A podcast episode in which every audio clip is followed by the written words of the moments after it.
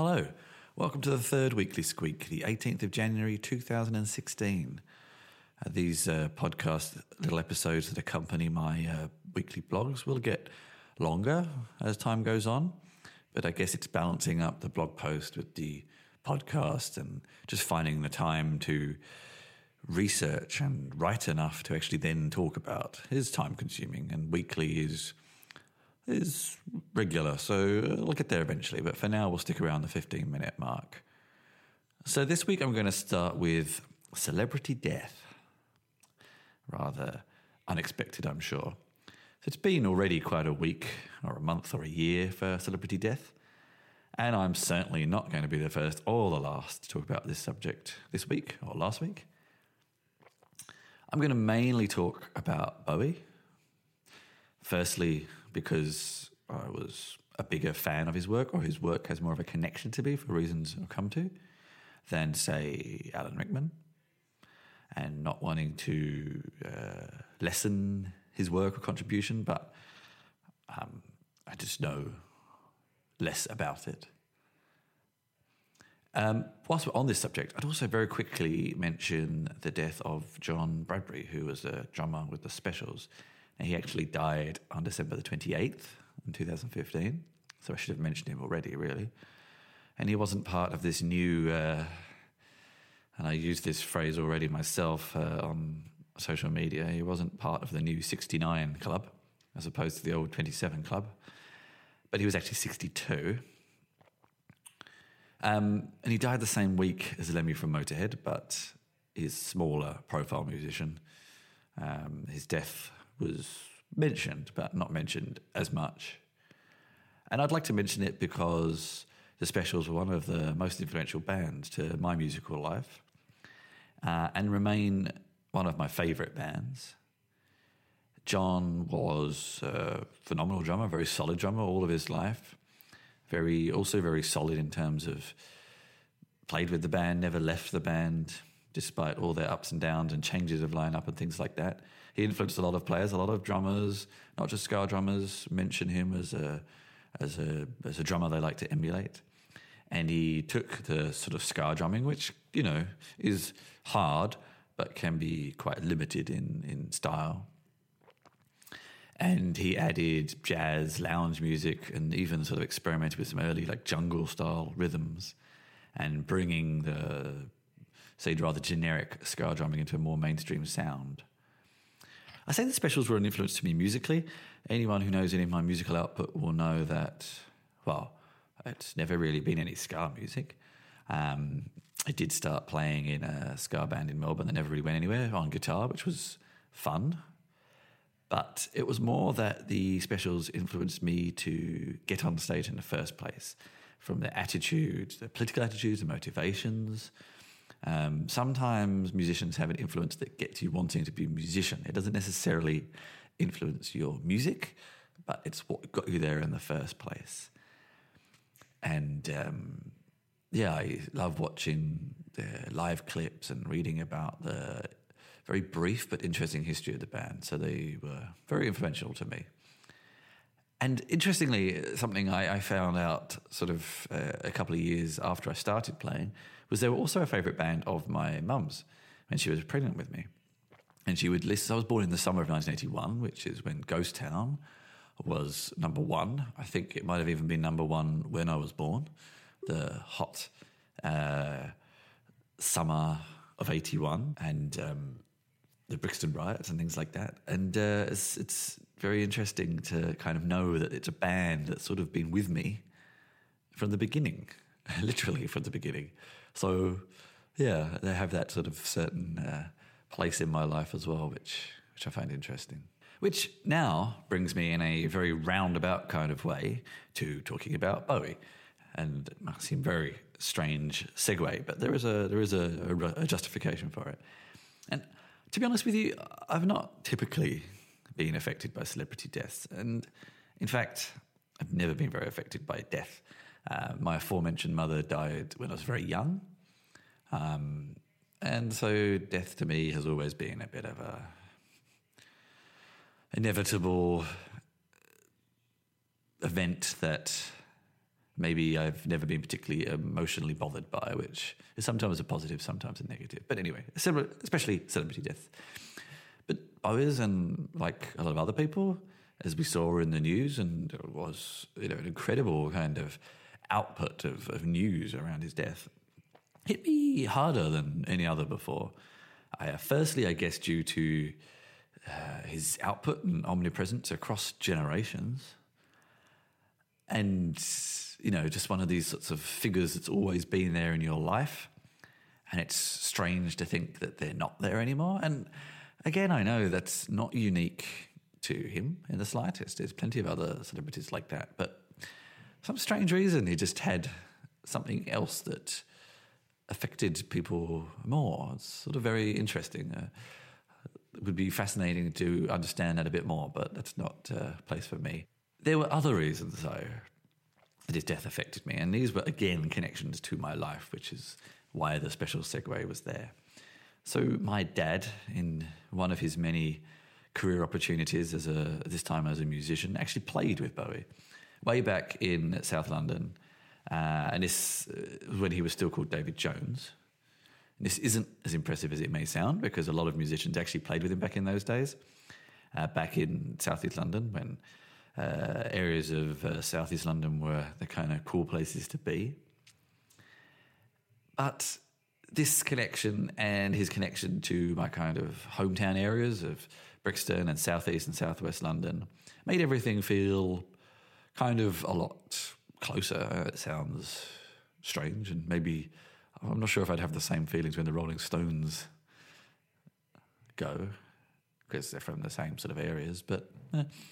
It was that. But also, it affected my dad because of this familiarity, loose familiarity he had, and he's also hitting 69 in a few weeks. It started making him feel sensitive and vulnerable, and he's been increasingly speaking about his own death the past few months, which and like making funeral arrangements and things like that, which is, you know, despite what I said about my attitudes to death, it's always a rather odd and awkward conversation to have. So it's kind of why it, it, it hit me harder. And yeah, it's strange. It's not a feeling I've ever really had before. And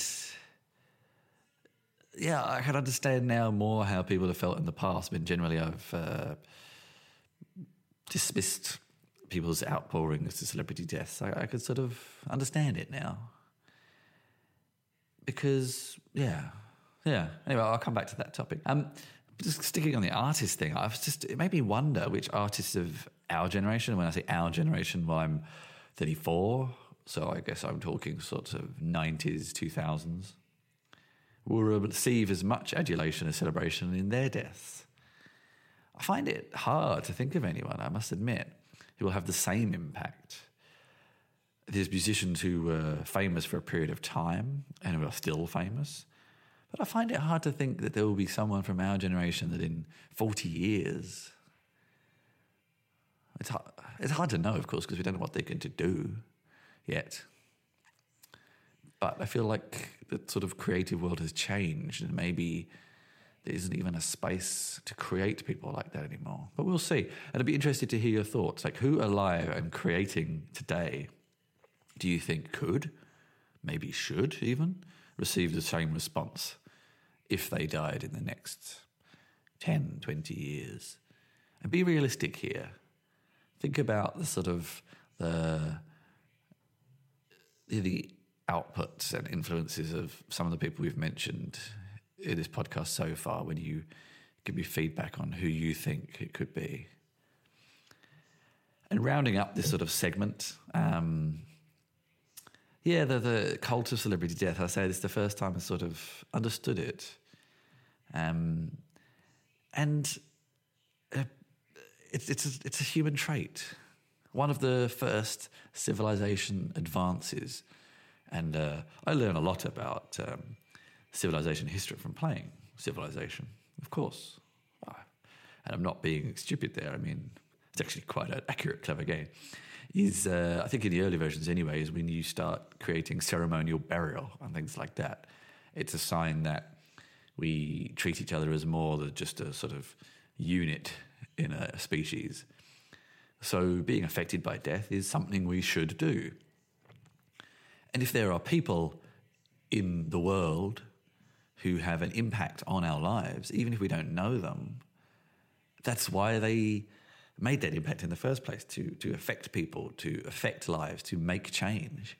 So if that change affected your life, of course you will feel upset when they die. And again, it's only really this week that it's sort of hit me more uh, and I understand it a bit more. And there's obviously celebrities and famous people who I don't understand why people would be so upset over. But I suppose at least I can identify and understand why they might. So, anyway, let's uh, move on from human death to maybe the death of uh, other things. It's going to be a fairly uh, weighty episode, I think. Um, this is around, and maybe this is a bit clickbaity, but it just sparked some thoughts in my head, which are not fully formed yet. But the news this week of Netflix starting to crack down on VPN users, and hands up, I am one, for reasons I will explain. And this news to me feels feels different on uh, on many levels. Um, so, firstly, I'd like to look at how it affects the life of, say, digital nomads uh, like me. Uh, and I'm not saying that this sort of existence is, is dead, not at all, but there's been a few negatives against it recently. Um, and we have to bear in mind that whilst to people, lots of people probably listen to this podcast and reading this blog, this sort of digital nomadic lifestyle seems pretty normal now and not unusual to a lot of people, to a lot of the mainstream, it is still unusual.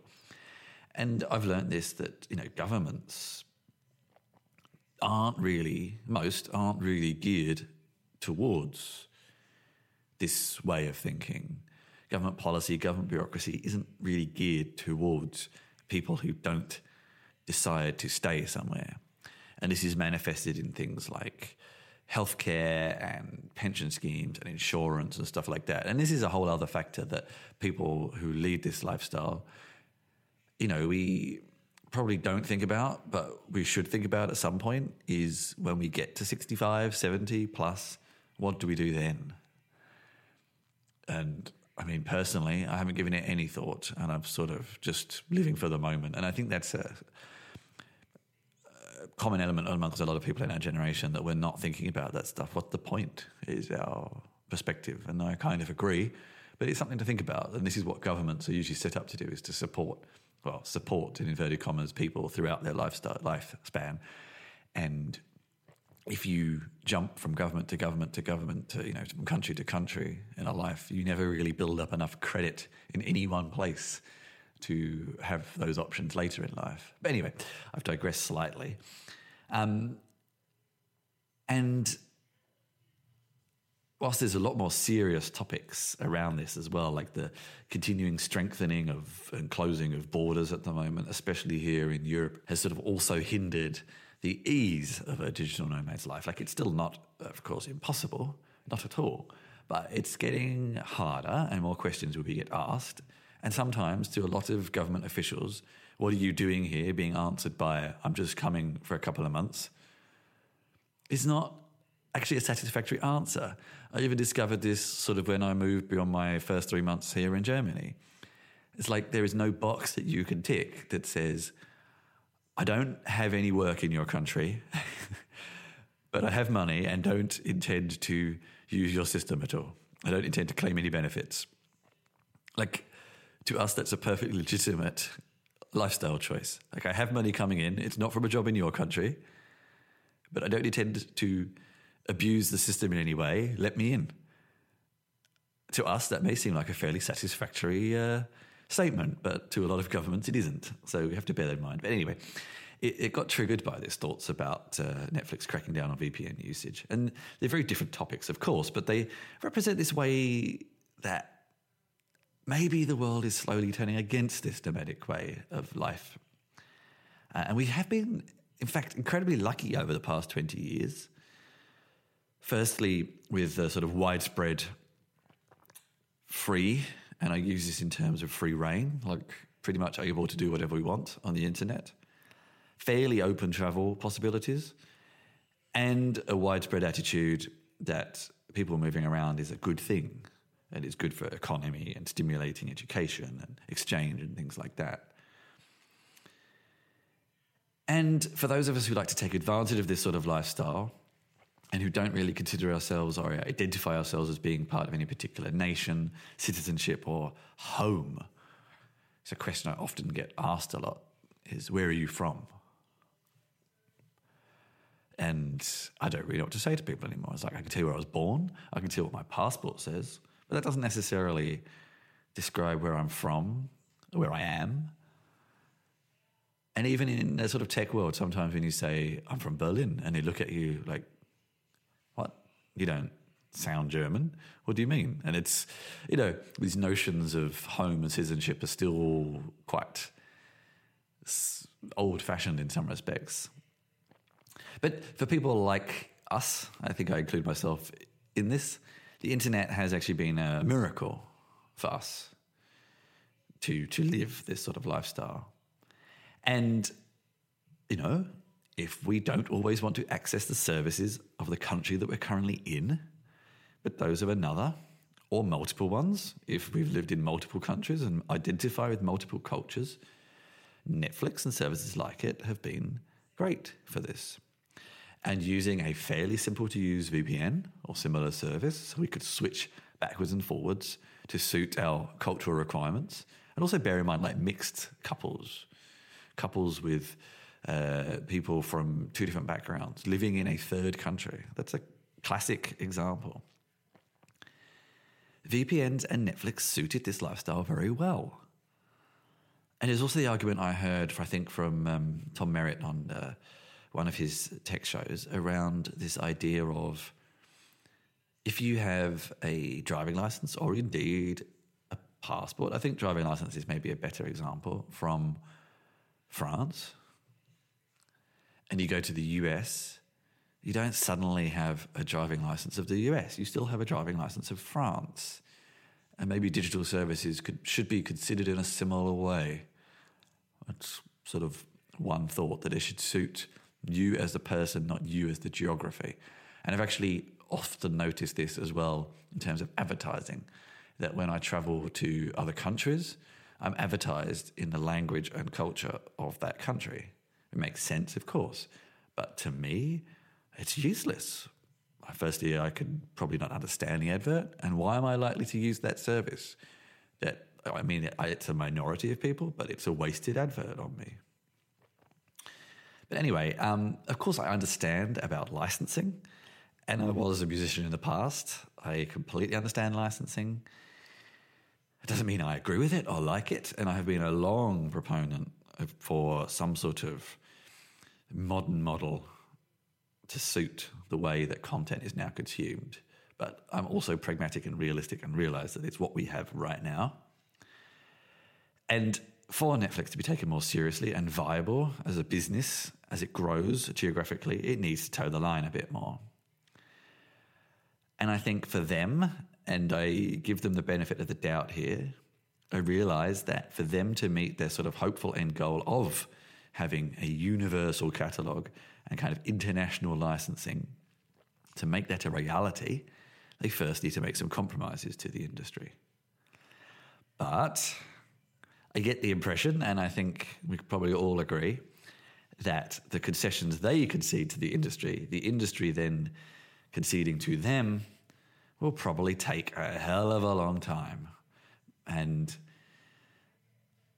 whilst I also know that there's always going to be ways around these restrictions that are planned to be put in place, it's another little setback for those of us who like to live a little bit left of mainstream. And as a non-US resident, but as an English speaker, you always feel you always feel like you get secondary offers to the US. Everything offered globally is always second to the US.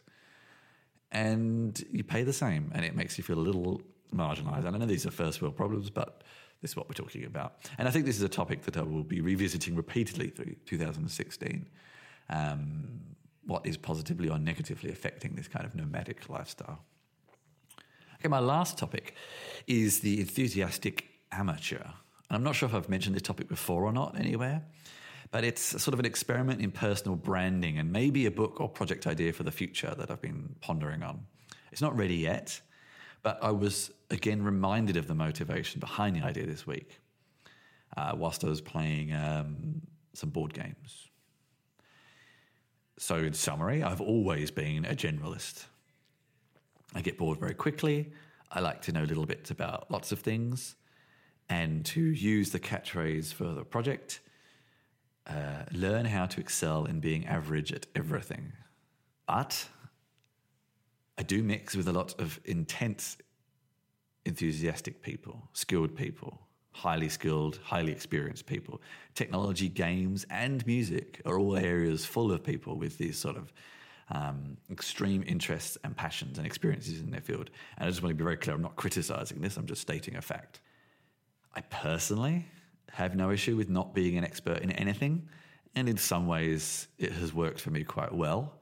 And I'm sort of learning the best ways to use that skill set. But I do frequently meet people who seem surprised that I don't share their intensity or that anyone doesn't share their intensity. You know, like, what do you mean you don't know blah, blah, blah, blah about X, Y, Z? And they seem genuinely surprised that someone involved in this field wouldn't know that.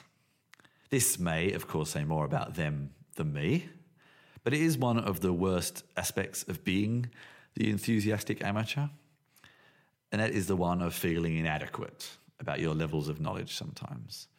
And I'm also aware of this uh, imposter syndrome, but I think I'm being more realistic here where there are, are times where you, you know, you genuinely don't know. It's not that you don't think you know, you don't know. Like I often uh, sit in a room and feel quite inferior when you hear discussions going on and you sort of wish that you had spent the past few years deep diving into a topic instead of just scattering your knowledge around a variety of topics. But yeah, that's just a little aspect, and I'd be interested to know your thoughts on this. Uh, what sort of life choice have you made? Are you an enthusiastic amateur, or are you? Uh, I have to think of a word for the opposite, I guess. But are you an expert, a topic expert who've done your 10,000 hours and knows a lot about one thing, but maybe not a lot about other things? What are the advantages and disadvantages of these sorts of choices? Which would you rather be? Which are you? I'd be interested to hear. So, um, I think I will stop there. You can also, in the blog post, read some of the other articles I wrote this week. I have written a few, as always. Um, and I will talk to you again next week. So, cheerio for now.